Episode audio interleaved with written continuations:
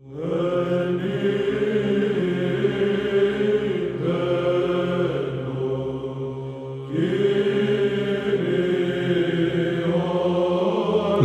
και μέλος.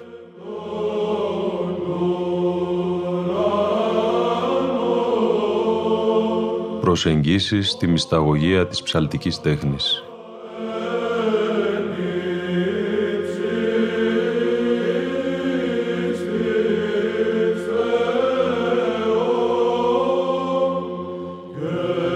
Μια εκπομπή που επιμελούνται και παρουσιάζουν ο Κώστας Αγγελίδης και ο Γιώργος Σάβας.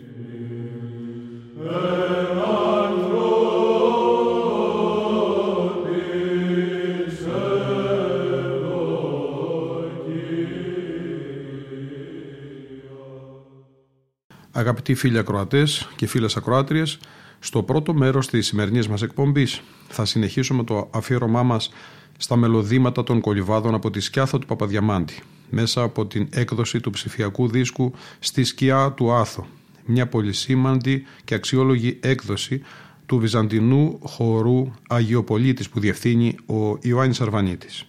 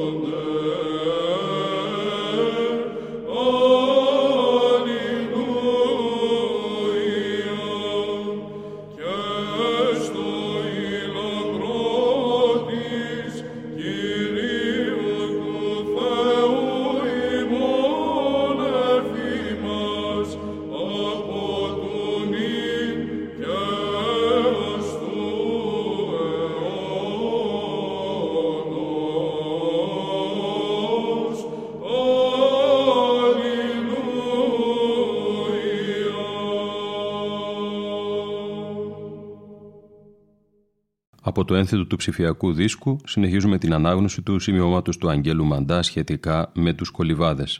Εκεί παρατίθεται αυτούσιο το κείμενο των προλεγωμένων από τα μελωδήματα σκιάθου του οικονόμου Γεωργίου Ρίγα. Της ευκλεού και μεγάλης οικογένειας του Λογιοτάτου Επιφανίου και των ιερομονάχων Αλυπίου και Διονυσίου Διακεκριμένος γόνος, ο ευλαβής και ζηλωτής των καλών και ρέκτη συμπολίτης μας Θωμάς, Επιφανιάδης, προέβη προθύμως και αφιδός, εις την ευγενή χειρονομίαν χορηγήσα την δια την έκδοση του βιβλίου του του απαιτηθήσαν δαπάνην.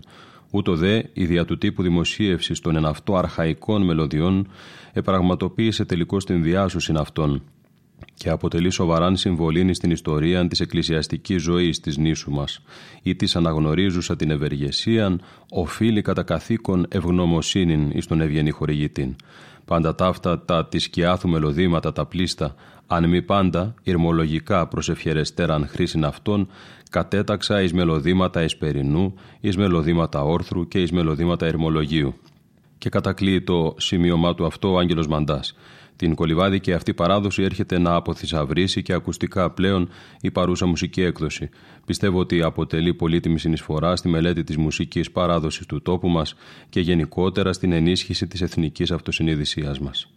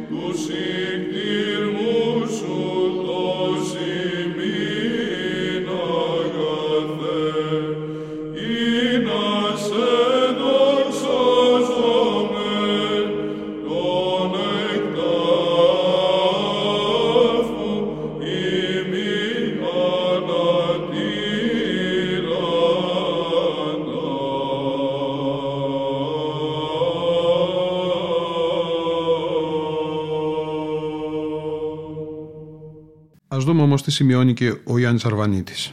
Τα μελωδήματα σκιάθου αποτελούν ίσως μία από τις ελάχιστες καταγραφές μιας τοπικής ψαλτικής παραδόσεως.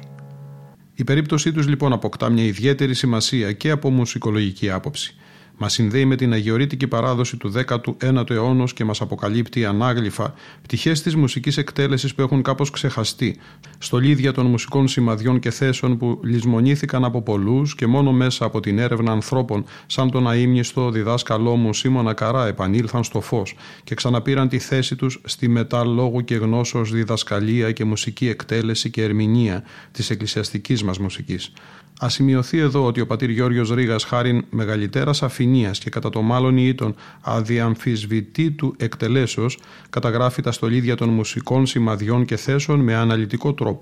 Σεβόμενοι τις καταγραφές του, προσθέσαμε μόνο ελάχιστα και εντελώς φυσικά και γνωστά της πάσης στολίδια. Τα μελωδήματα δεν είναι το μόνο έργο που μας χάρισε ο πατήρ Γιώργος Ρήγας. Αξίζει να αναφέρομαι το βιβλίο του Σκιάθου «Λαϊκός πολιτισμός» με καταγραφές πολλών παραδοσιακών τραγουδιών του νησιού του.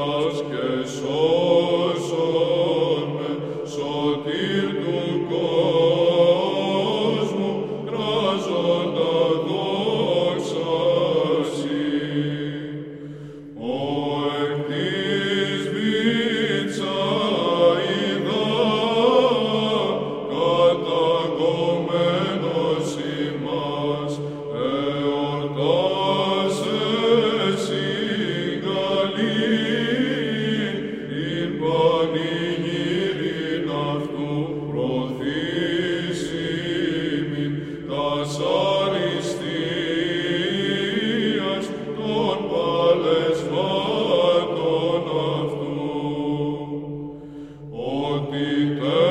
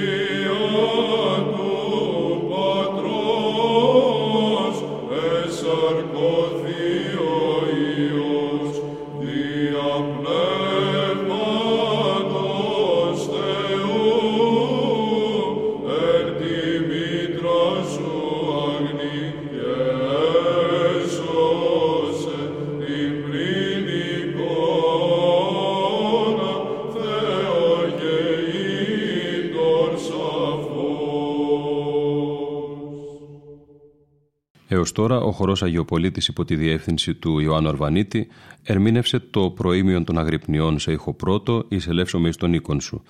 Τον Αγίον Ισάγεια και γηθωμένη υπόδεξε, δύο στοιχειρά προσώμια του Εσπερινού των Ισοδίων της Θεοτόκου προς το ως γενναίων εν μάρτυση, μέλος αργό ερμολογικό σε ήχο του Τετάρτου και μέλος λεγέτου, το φως ηλαρών Αγίας Δόξης, ύμνος σε μέλος αργό, ψαλόμενος στην είσοδο του Εσπερινού σε ήχο δεύτερο, το δεύτερο της ουρανίου τριάδος, πρώτο ιδιόμελο της λυτής της εορτής των τριών ιεραρχών σε ήχο δεύτερο, Εαγγελικέ προπορεύεστε δυνάμεις, στοιχειρά προεόρτια των Χριστουγέννων του Αγίου Ρωμανού του Μελωδού σε ηχοπλάγιο του Δευτέρου Ηρμολογικό, ο Μέγα Στρατηγός, αργό κάθισμα της εορτής του Ευαγγελισμού σε ήχο πρώτο, Δούλη Κύριον, σύντομο πολυέλαιο σε ήχο πρώτο, καθώς και το εξομολογήστε το Κυρίο σε ήχο πλάγιο του πρώτου και τη συνέχεια του εξομολογήστε σε ήχο βαρύ και ρυθμό τρίσιμο και διαγαγόντι τον Ισραήλ.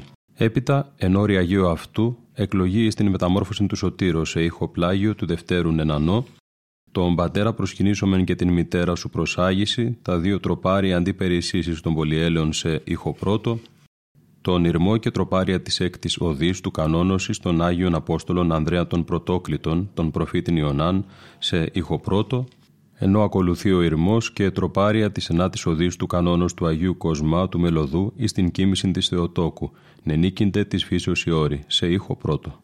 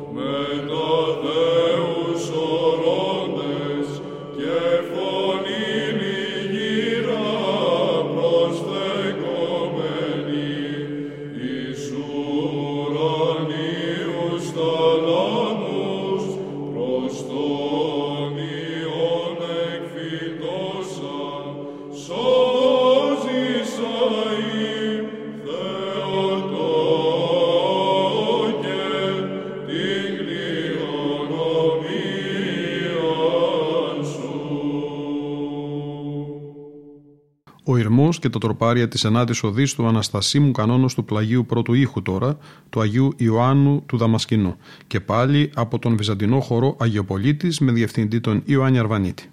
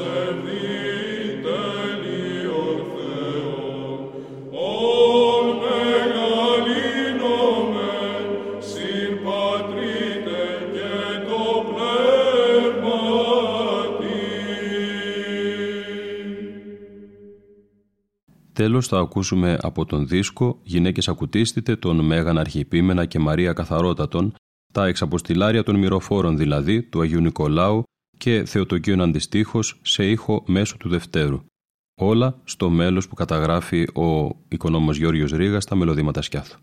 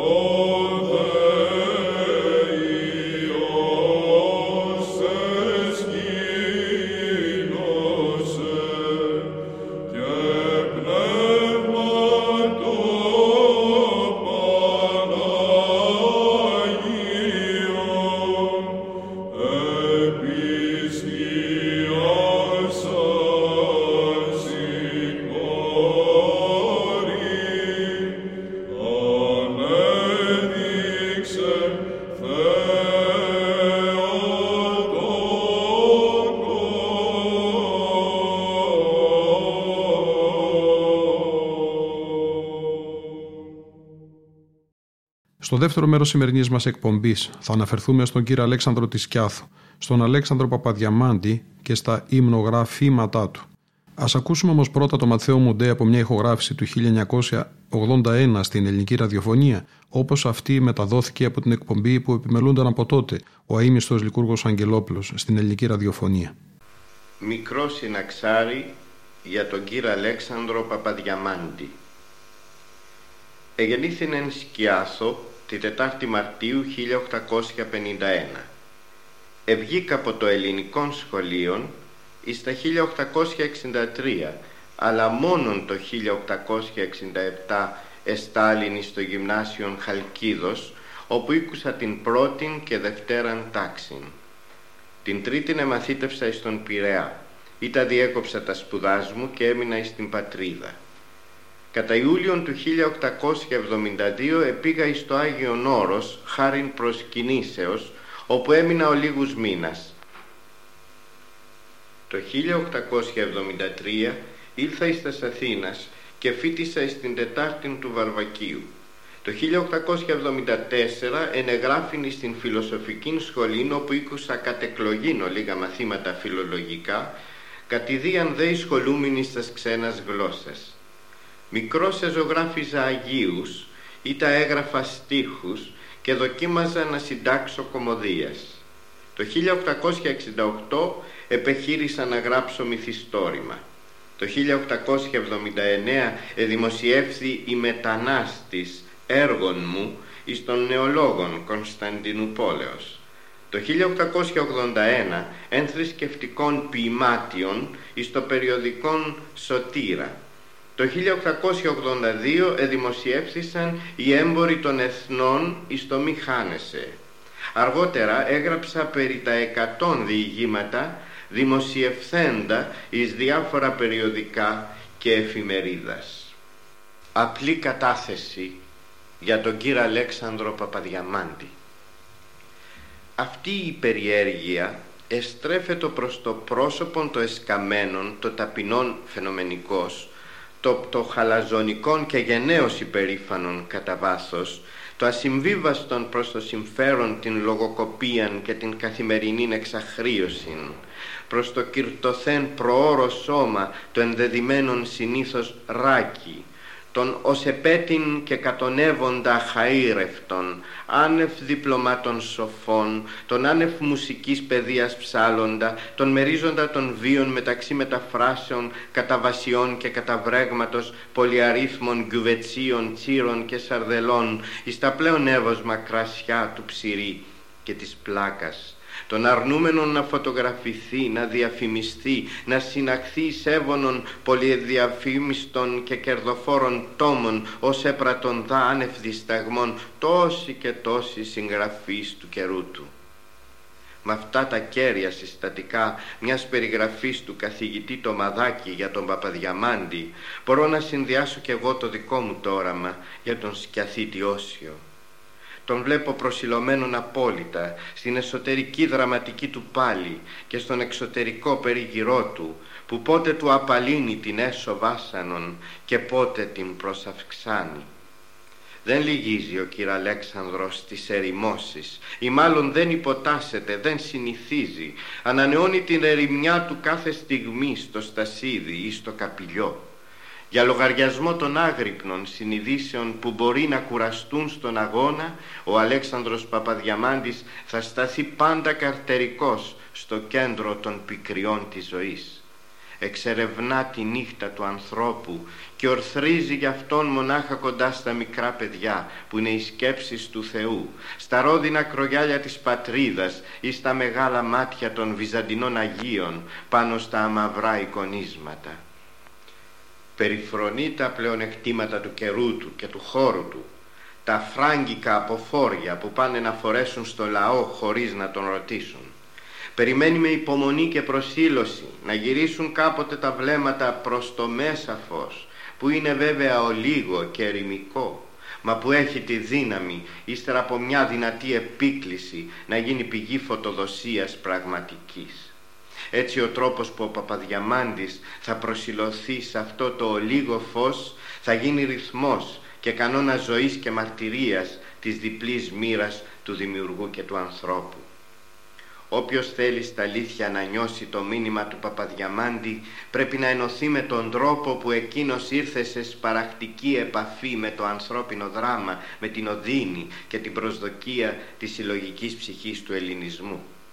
Έτσι η παρουσία του Παπαδιαμάντη δεν θα περιοριστεί μόνο στη μαγεία της γραφικότητας και της μακρινής μουσικής υπόκρουσης και υποβολής θα γίνει μια φράση αλήθειας και ένας δείκτης πορείας και προσανατολισμού, ένα δυνάμωμα της εθνολογικής μας ταυτότητας, συμπαραστάτης για μια χρήσιμη και απαραίτητη ενόραση και αυτογνωσία. Ο Παπαδιαμάντης δεν είναι ο βαλσαμωμένος γέρον των Χριστοκαπήλων, ούτε το διακοσμητικό στοιχείο των εορταστικών εκδηλώσεων. Είναι αλήθεια και ζωή γιατί σε ολόκληρο το βίο του γι' αυτό πάλεψε και ασκήτεψε και μαρτύρησε να μην διαχωρίσει ποτέ την τέχνη του από τη ζωή του. Δεν εμπορεύτηκε την πίστη του, δεν γονάτισε μπροστά σε ομοιώματα ισχύως και δεν κάμφθηκε μπροστά σε βουλές ασεβών. Οδηπόρησε ερακένδυτος και μοναξιασμένος, ζευγαρώνοντας αδιάκοπα την τέχνη του με το πάθος της ζωής, τον καταπιεσμένο ερωτισμό του άτολμου έφηβου με τη δύναμη του να περιγράφει τα πάθια και τους καημούς του κόσμου που δεν έχουν ποτέ τελειωμό. Κέντρο της γήινης πορείας του ήταν η ανυποταξία στο πρόσκαιρο και η αναμονή του αληθινού. Ομόρφαινε τη μοίρα του με τροπάρια και με ζεδάκια, ελεύθερος περιπλανητής μέσα στις απατηλές λάμψεις του αιώνα του, χωρίς ποτέ του να θαμποθεί ψιθύριζε τους ψαλμούς και τις εξομολογήσεις του ανυψώνοντας την ανθρώπινη συνείδηση ως τα κράσπεδα του μαρτυρίου. Με ένα μόνιμο σπαραγμό στα σωθικά με ένα πυρετό στα όμορφα βαθιά του μάτια ανακαλούσε τις μορφές και τα τοπία της παιδικής του μνήμης και γέμιζε τις χαράδρες της ερημιάς του το έργο του το τροφοδότησε με ματωμένα σπαράγματα εφηβικών ονείρων που δεν ξεπέρασαν ποτέ τα σύνορα του αγαπημένου του νησιού. Με αυτό δεν θα πει πως δεν είχε ορίζοντες και προβληματισμούς όπως του καταμαρτυρήσανε μερικοί φρακοφορεμένοι γραφιάδες. Ο Παπαδιαμάντης δεν θέλησε ποτέ να ξεπεράσει η αναζήτηση και η τέχνη του τον πόη του ανθρώπου. Είναι αμάρτημα ή μειονέκτημα αυτό. Ο Παπαδιαμάντης πόνεσε τον άνθρωπο, τον συμπόνεσε. Στα δεντρολίβανα και στις μερσινιές, στις αλιφασκές και στις αλιγαριές, στις αυλές με τις κλιματαριές και τα μυριστικά, άπλωσε το στεναγμό της αφίλητης μεγαλοκοπέλας, τον ίδρο του ξωμάχου ή την νοσταλγία του γυρισμού του γεμιτζή η καρδιά τους και αθήτικος όρμος, ανοιχτός όλες τις τρικυμίες, περίμενε να δεχτεί και να ζήσει για δικό της λογαριασμό όλες τις λαβοματιές και τα μεράκια της φτωχολογιάς. Έτσι θα μπορέσει να αναστηλώσει τα καθέκαστα που συνιστούν τα συναξάρια από τη ζωή των ταπεινών και καταφρονεμένων, δίνοντάς τους αίμα από το αίμα του και σάρκα από το ρικνό κορμί του. Ο Παπαδιαμάντης τροφοδοτεί το έργο του με τη σάρκα και το αίμα του σαν τον πελεκάνο. Στα πεζούλια και στις ξερολιθιές, στα μποστάνια και στα μοναστηράκια θα κινηθεί από τη μαγική του δύναμη ένας κόσμος που αποπνέει ιόδιο θαλασσινό, ίσκιους νυχτερινούς ως μέσα ευωδίας πνευματικής για σεμί και μυρωδιά ρετσίνας. Το βράδυ βράδυ οι γριέστα του κανοναρχούνε το μεγάλο παρακλητικό κανόνα και οι πελαγίσιες φωνές θα αντιχούν κάτω από τα ασταθή και έρημα βήματά του σαλαβωμένα αγριοπερίστερα. Εξόριστος του ελέους θα επαναλάβει πολλές φορές τη διαδρομή Αθήνα σκιάθος ώσπου να γυρίσει μια για πάντα στο νησάκι του και να ψιθυρίσει τον ίν απολύης. Από εκεί και πέρα θα ανατείλει η δόξα του δόξα αμάραντη και διδακτική που σμίγει το όνειρο με την τιμή του ανθρώπου. Αυτά μας είχε πει για τον Αλέξανδρο Παπαδιαμάντη το Νοέμβριο του 1981 στην εκπομπή μας ο αείμιστος Ματθαίος Μουντές.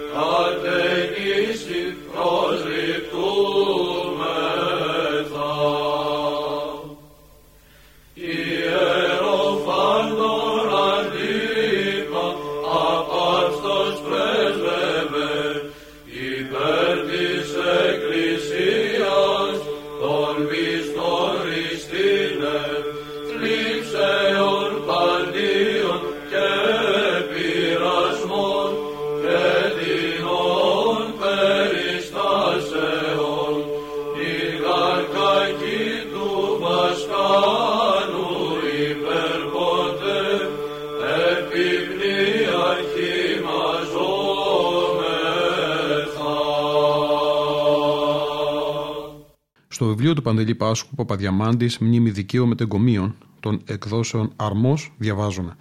Έχουν ιδιαίτεραν σημασία ε σελίδα του εαναφερόμενοι στην Εκκλησία, ει στους Αγίους της, εις στα σεορτάς της, εις στην τάξη των ακολουθιών της λατρείας της και εις πάντα εκείνα όσα έχουν σχέση με τη θρησκευτικότητα του ανθρώπου και τας εκδηλώσεις της. Όσοι τον εγνώρισαν ως ψάλτην των ακολουθιών και των αγρυπνιών του Αγίου Ελισέου, ομιλούν με ασυγκράτητον ενθουσιασμών για την αγγελική τέχνη και την κατάνοιξη, όπου δι' αυτής μετέδιδεν εις τους εκκλησιαζομένους πιστούς πάντα τα προς διεξαγωγή μιας τιάφτη ολονικτίου ακολουθία τυπικέ δηλωνότι διατάξεις και εκκλησιαστικά μέλη, ήσαν γνωστότατα εις τον Παπαδιαμάντιν. Το τυπικό λεγόμενο του Αγίου Σάβα, το διαλαμβάνων συνάλλης λεπτομερός και τας τυπικάς διατάξεις των ολονικτίων τούτων ακολουθιών, εγνώριζαν εκ μνήμης ο Παπαδιαμάντης, εν όλες αυτού τες λεπτομερίες, τα ιδιόρυθμα και ποικίλα των πολυελαίων των επιλεγωμένων εκλογών μέλη, ως και τα εξίσου ιδιόρυθμα και όλος άγνωστα το μουσικό κόσμο των πόλεων προσώμια του αγιορητικού τρόπου, τα αυτά πάντα ήσαν τόσο θαυμασίως και πιστός αποτυπωμένα εις το ους του Παπαδιαμάντη, ώστε πάσο ακούων αυτών ψάλλοντα ταύτα να σχηματίζει ακράδαντον πεποίθηση ότι ο Ανήρ ούτως είχε κάμει μακράς σπουδάς μουσικής εν Αγίου Όρη, ενώ ταύτας ουδάκρο καν δακτύλο ύψατο. Ενδιεκτελέσει δε των μελών τούτων ο Παπαδιαμάντης ή το αμίμητος. Κατά αυτήν μετεχειρίζω το ιδιάζοντα την άτροπον εκφράσεως και χρωματισμού της φωνής, προδίδοντα μια εγνωσμένη προσπάθεια εξωτερικεύσεως και διερμηνίας των διαφόρων συναισθημάτων της χαράς ή της θλίψεως ή και άλλου τεινός, τα οποία αντιψυχία αυτού εγενόντο, καθήν στιγμήν ούτως, συνήντα εν το ψάλιν φράσης περιεχούσας ενίας παραγωγικά στον τιούτων συναισθημάτων και ως να μην ήρκει δι' αυτήν η μουσική μόνον ως μέσον της τιάφτης διερμηνίας. Ο Παπαδιαμάντης μετεχειρίζεται και τι πλέον προς τελειωτέραν και εκφραστικοτέραν τούτον εκδήλωση των μορφασμών του τέστη και την κίνηση της κεφαλής ή των χειρών ή και αυτών ακόμη των ποδών. Δεν είναι το ποτέ δυνατόν ο Παπαδιαμάντης να ψάλει τη φράση λόγου χάριν έλαμψεν η χάρη σου Κύριε ή την μέγα το μυστήριο της εις ανθρωπίσεως διαμόνων της προσικούσης αυτές λόγω ενίας ιδίας τονικής εκφράσεως, αν δεν εξεδήλου συγχρόνως ούτως και διακαταλήλου μορφασμού και κινήσεως της κεφαλής ελαφρώς από τόμου, το εκ των ενιών των τιού των φράσεων παραγόμενων εν τη ψυχή αυτού αποτέλεσμα, της εκπλήξεως δηλωνότη και της εκστάσεως. Ούδη το ποτέ δυνατόν ο Παπαδιαμάντης ψάλων να αρκεστεί εις απλούν μόνον των εικόν χρωματισμών της φράσεως λόγου χάριν χορευέτο η φύσης, αν δεν εκείνη ούτως προς παραστικοτέραν έκφραση της ενίας ταύτης και όλον αυτού το σώμα ελαφρώς προσχωρών. Εάν δε φράσει της περιείχεν επιτακτικήν την αένεια ως λόγου χάριν αυτόν προσκυνήσομεν, ή το αδύνατον να μη συνοδεύσει το μέλος ταύτης ο Παπαδιαμάντης και με μίαν ζωηράν πως πλήξην του ποδός επί του εδάφους, ως να επέτασε και ούτως μετά του υμνοδού της εκκλησιαζομένης. Αυτόν προσκυνήσομεν. Ψάλλον ο Παπαδιαμάντης εσκύρτα αληθώς, ηγάλετο, εθλίβετο, εταπεινούτο και η Ιωνή συνέπασχε μετά του υμνοδού.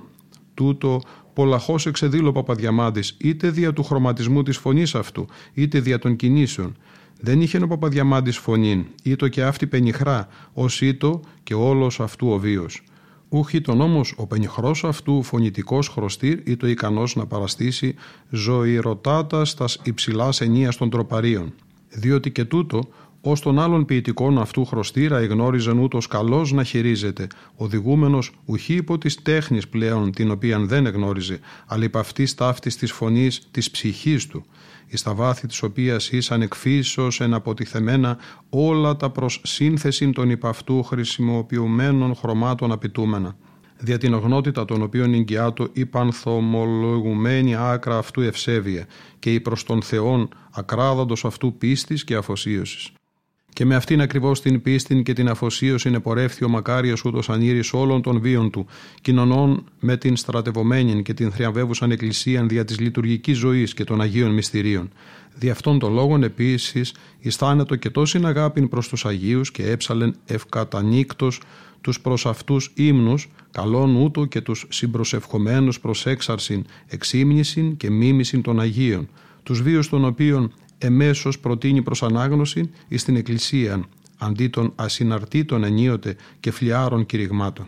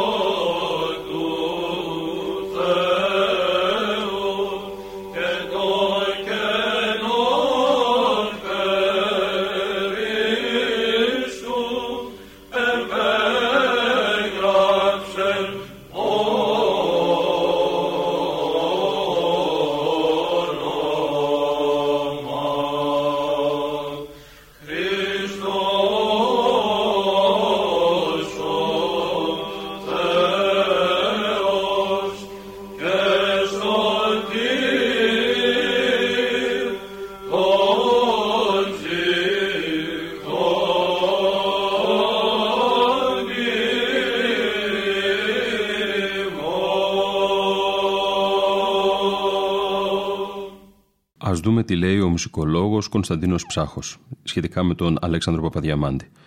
Επιπάσιν όμως είναι τέλειος χριστιανός, ακόμη δε και καλός ιεροψάλτης. Είναι πολλά έτη τώρα αφότου ο θαυμάσιος αυτός άνθρωπος ψάλει τακτικά εν ταπεινό ιδιωτικό ναηδρίο, τιμωμένο επωνόματι του προφήτου Ελισέου, εις τον περίβολον οικία παρά των παλαιών στρατώνα. Το ναίδριον αυτό δεν αφήνει μεγάλη εορτή χωρίς να τελέσει αγρυπνίαν μέχρι πρωίας κατά τας διατάξεις τα τυπικά του Αγίου Όρους. Ει τα αγρυπνίας αυτάς σειραίουσιν ορισμένα σχεδόν πρόσωπα, διανυκτερεύοντα και προσευχόμενα έναν υποκρίτο κατανοίξει και υπό τους ήχους της καλύτερα ίσως μουσικής ή της απαιτείται εις τη αυτά πανηχίδας προς δοξολογία του υψίστου. Ο Παπαδιαμάντης ευρίσκεται πάντοτε στην θέση του. Απέναντί του στα αριστερά ψάλει τακτικότατα επίσης ο Αλέξανδρος Μωραϊτίδη, ο διάσημος ως αυτό διηγηματογράφος. Σημειωτένω ότι αφότεροι δεν ψάλουσι προς επίδειξη, αλλά ψάλουσιν εξ συνειδήσεως, δια να προσευχηθώσει και να επικοινωνήσει προς το θείον με πίστην αληθή, η οποία κατέστη εγγενής του πνεύματό των. Ο Παπαδιαμάντης, δια να περιοριστώ τώρα εις αυτόν, γνωρίζει από στήθους όλα τα κείμενα, όπως και την μουσική όλων των κανόνων, εις τους οποίους προπάντων είναι αμίμητο. Είναι η δήμον των τυπικών διατάξεων των αγρυπνιών και όλων εν γέννη των ιερών ακολουθιών, ψάλει δε με όλος ατομικών του ιδίωμα τους πολυελαίους των αγρυπνιών πάσης εορτής δεσποτικής, θεομητορικής και των Αγίων.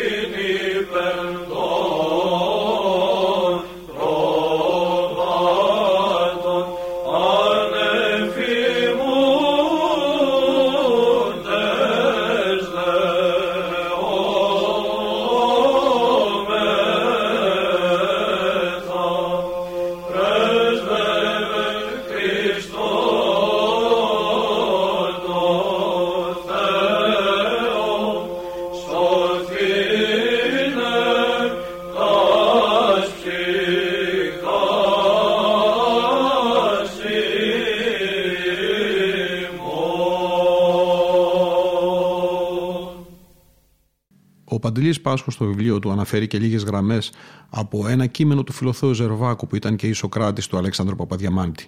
Όταν δε έψαλεν, εφαίνεται ως να έβλεπε τον Θεόν έμπροσθέν του και ως να εβλέπε το υπό του Θεού. Όταν έψαλε τα ιδιόμελα της Δευτέρας Παρουσίας, με τιούτων φόβων, με τιούτων τρόμων έψαλεν, ω να ίστατο πρώτου φοβερού εκείνου βήματος της φοβεράς εκείνης ημέρας, αλλά και με τον φόβων εκείνων και τρόμων που έψαλε, τον μετέδιδε και εις τους ακροατάς και ήσταν το έντρομοι μετανοούντες και δακρυρωούντες. Όταν έψαλε τους χαρμοσύνους κανόνας της Αναστάσεως ή των Κυριακών, τότε εφαίνε το ψάλον ως κυρτών και αγαλόμενος, όσο προφητάναξ Δαβίδ πρώτης σκιώδους κυβωτού ήλατος κυρτών.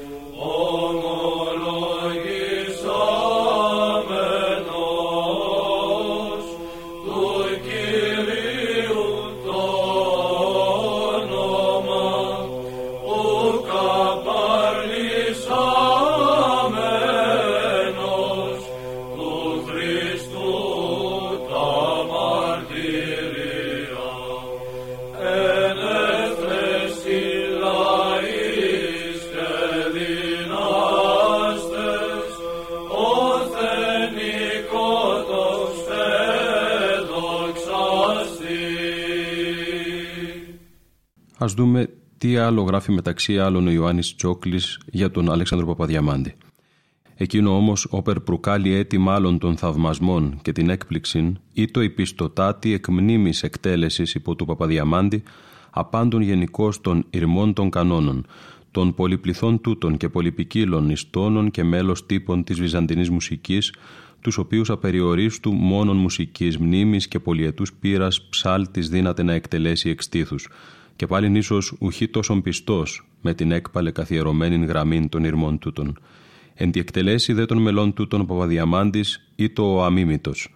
Κατά αυτήν μετεχειρίζεται το ιδιάζοντα την ατρόπων εκφράσεως και χρωματισμού της φωνής, προσδίδοντα μία εγνωσμένη προσπάθεια εξωτερικεύσεως και διερμηνίας των διαφόρων συναισθημάτων, της χαράς ή της θλίψεως ή και άλλου τεινός, τα οποία εν τη ψυχή αυτού εγινόντο καθήν στιγμήν ούτως συνήντα εν το ψάλιν φράσης, περιεχούσας ενίας παραγωγικά στον τιού των συναισθημάτων.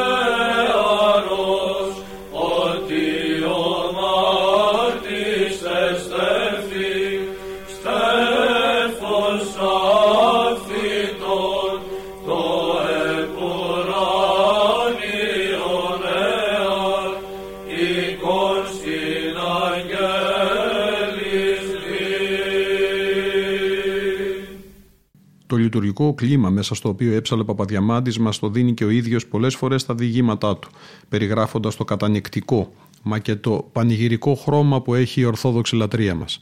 Στο διήγημά του, παραδείγματος χάρη στο Χριστό στο κάστρο, θέλει να μεταδώσει και σε εμάς τη χαρά και τη θεία μέθη που τον καταλαμβάνει γράφοντας. Αλότε ο ιερεύς εξελθών έψαλε το «Δεύτε είδομεν πιστή που εγεννήθη ο Χριστός, τότε εμορφέ των Αγίων εφάνισαν ως να εφεδρίθυνσαν εις τους τείχους. Ακολουθήσουμε λοιπόν εν θα οδεύει ο αστήρ και ο κ. Αλεξανδρής ενθουσιών έλαβε την υψηλήν καλάμιν και έσυσε τον πολυέλων με τας λαμπάδας όλας σαν μένας. Άγγελοι υμνούσι να καταπαύστος εκεί και σύσθη ο ναός όλος από την βροντόδη φωνήν του Παπαφραγκούλη με τα πάθους ψάλλοντος δόξα εν υψίστης λέγοντες το σήμερον εν σπηλαίο τεχθέντη και οι άγγελοι ζωγραφιστοί υπερκυκλούνται στον παντοκράτορα άνω εις των θόλων έτειναν το ους αναγνωρίσαντες οικείων αυτή των ύμνων. Διαβάζοντας και σήμερα κείμενα σαν αυτό του κ. Αλέξανδρου, αισθανόμαστε, γράφει ο Παντελής Πάσχος, πως οι Άγιοι και οι Άγγελοι κατεβαίνουν από τις εικονογραφίες τους και γίνονται ένα με εμάς, ψάλουν μαζί μας όπως η μέθεξη και η από θεία μέθη Πάσχουσα φαντασία του Παπαδιαμάντη μας το λέει. Νιώθαμε τη δυνατή φωνή του να προχωρεί μέσα στην ψυχή μας και να εργάζεται με καλλιτεχνικά και πνευματικά μέσα την καλή αλλίωσή μας, λυτρωτικά. Και εδώ θα μπορούσαμε ίσως να πούμε και εμείς έστω ψιθυριστά, να σταματήσουν και να μην θορυβούν οι όχλοι. Ο κύρα Αλέξανδρος εργάζεται.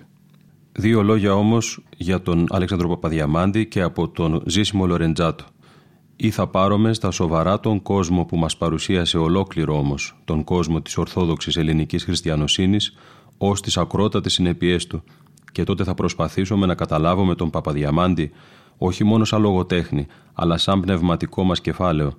Αυτό δεν ισχυριζόμαστε πως είναι.